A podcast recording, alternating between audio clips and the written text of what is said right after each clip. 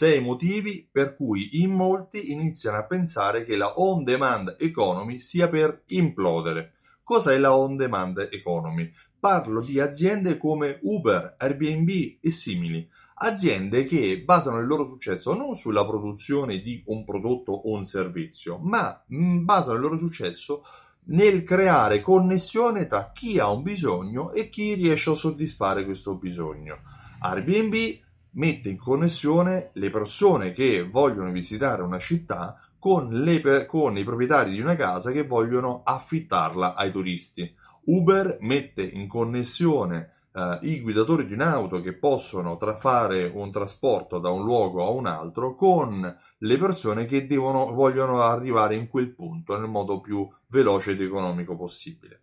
Questa è la on demand economy, ma iniziano a esserci dei segnali che fanno pensare che forse questa tipologia di economia Uh, questa tipologia di aziende in generale sta per implodere o quantomeno si sta per trasformare. Fino ad oggi c'è stato un grande sviluppo a livello globale di questa tipologia di aziende, in Europa, quanto in America, quanto in Asia, quanto in India, dappertutto.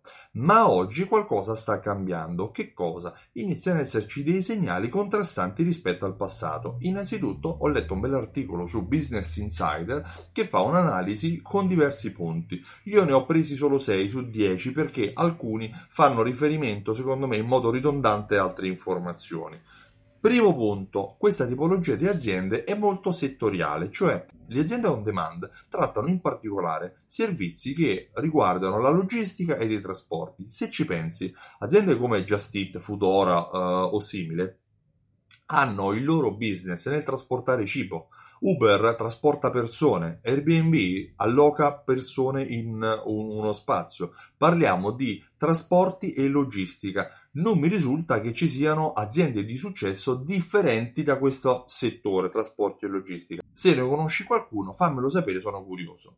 Secondo aspetto, se andiamo a guardare i dati dello sviluppo di queste aziende, il 75% eh, del fatturato delle aziende on demand si fa riferimento principalmente a 3-4 nomi, Airbnb, um, Uber, aziende concorrenti con nomi che non mi ricordo in India e uh, un altro concorrente negli Stati Uniti, sempre di Uber. E se andiamo a guardare fondamentalmente, se tutto quanto, se il 75% si accentra in pochi nomi, significa che gli investimenti si accentreranno su queste aziende. Per cui se queste aziende dovessero vivere un momento di impasse, di crisi e i venture capitalist, se gli investitori decidessero di chiudere i rubinetti, probabilmente il 75% del fatturato di queste aziende ce lo scordiamo. Di conseguenza, quando tutto quanto è accentrato, se dovesse esserci una crisi, tutto il business va a, bened- a farsi benedire. Il terzo aspetto critico per analizzare questo settore dell'on demand economy è il fatto che è lacunoso in termine legale, cioè L'idea del business non è sbagliata, ma poi questa si deve andare a confrontare con quelli che sono i contesti in cui uh, si inserisce. In Italia Uber do- uh, è stata rifiutata in molti comuni, ci sono state delle diatribe perché associazioni di taxisti hanno fatto in modo che in quei comuni non potessero girare auto Uber. Airbnb ha dovuto cambiare la tipologia di business per lavorare nel, eh, in alcuni comuni e comunque ha dovuto uh, fare in modo che il comune accettasse che queste aziende, che gli imprenditori singoli, proprietari di casa potessero uh, lavorare all'interno della propria piattaforma. Di conseguenza è una sorta di spada di Damocle per questa tipologia di business. Tu magari hai una bella idea, la sviluppi a livello globale, poi domani un legislatore cambia la legge o fa una legge dove prima mancava e il tuo business anche in questo caso è bloccato e non puoi farci nulla perché tu vieni dall'estero, tu non sei i, eh, titolare di un'azienda all'interno di quello stato o comunque non puoi modificare le leggi, sei solo un imprenditore. Il quarto punto, e questo mi tocca da vicino, è che queste aziende non fidelizzano i propri clienti.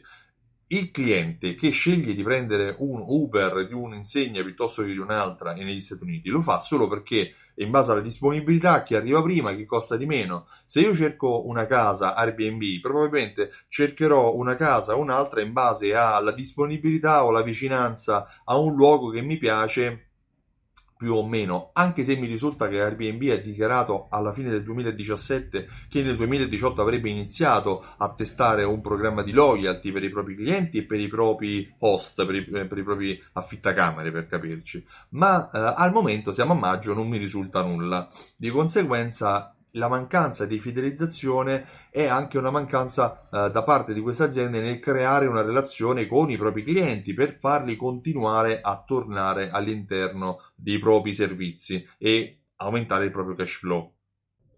Il quinto punto riguarda l'ottimizzazione. Queste aziende cercano di ottimizzare al massimo i propri processi.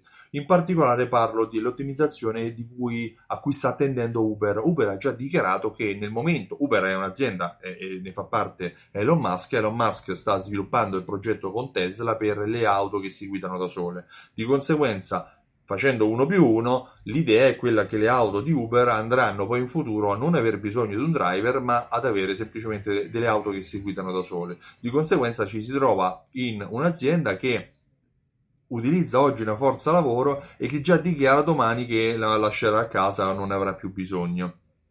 Per cui è l'ottimizzazione che però viene vista anche come modo negativo e mi ricollego all'ultimo e sesto punto, al fatto che eh, molte aziende, all'opposto di queste aziende invece della on demand economy, all'opposto di Uber che quasi eh, sfrutta, i propri, sfrutta, i propri, dipendenti, come recentemente c'è stato uno scandalo anche in Italia per alcuni uh, driver, alcuni ragazzi che guidavano la bicicletta che hanno fatto causa all'azienda che uh, gli dava lavoro perché dicevano che loro avevano un rapporto continuativo di lavoro, quando però al, al momento quello che si sa è che il legislatore ha dato ragione all'azienda dicendo che non c'era un lavoro continuativo, non c'era un rapporto di lavoro continuativo, ma era a chiamata.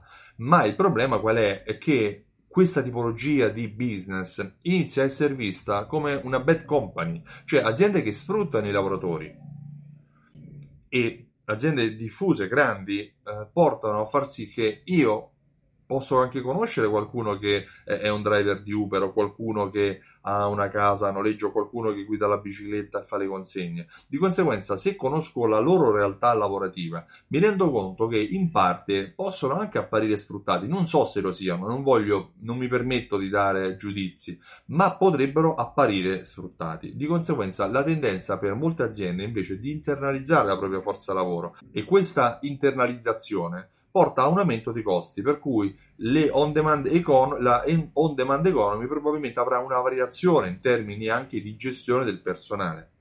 Queste sono alcune valutazioni che faccio oggi, che è il 2018, rispetto alla on demand economy. Non so che fine faranno Airbnb, se si duplicherà, se diventerà 100 volte più grande, piuttosto che Uber, piuttosto che altre aziende che oggi neanche esistono. Quello che so è che queste valutazioni devono essere comunque tenute sott'occhio. Io mi chiamo Stefano Benvenuti e mi occupo di fidelizzazione della clientela. Aiuto negozianti, titolari di negozio come te, ad avere un miglior rapporto con i propri clienti, fidelizzandoli e aumentando le vendite che i clienti fanno nel tuo negozio, utilizzando un programma che ho creato che si chiama Simsol. Simsol lega raccolte punti, gift card, abbonamenti, passaparola a sistemi di marketing automatico che aiutano il tuo negozio a conoscere meglio i tuoi clienti e inviargli delle promozioni mirate e ehm, a scadenza per farli tornare a comprare da te. Sì, perché fidelizzare i clienti significa vendere di più, non fare gli sconti. Se hai qualche domanda sul contenuto che ho creato oggi, sulla, eh, sul filmato di oggi, lasciami un commento qua sotto, sarà un piacere risponderti. Se invece vuoi sapere quello che fa Simsol, vai sul sito simsol.it e richiedi la demo. Ti ringrazio e ti auguro una buona giornata. A presto!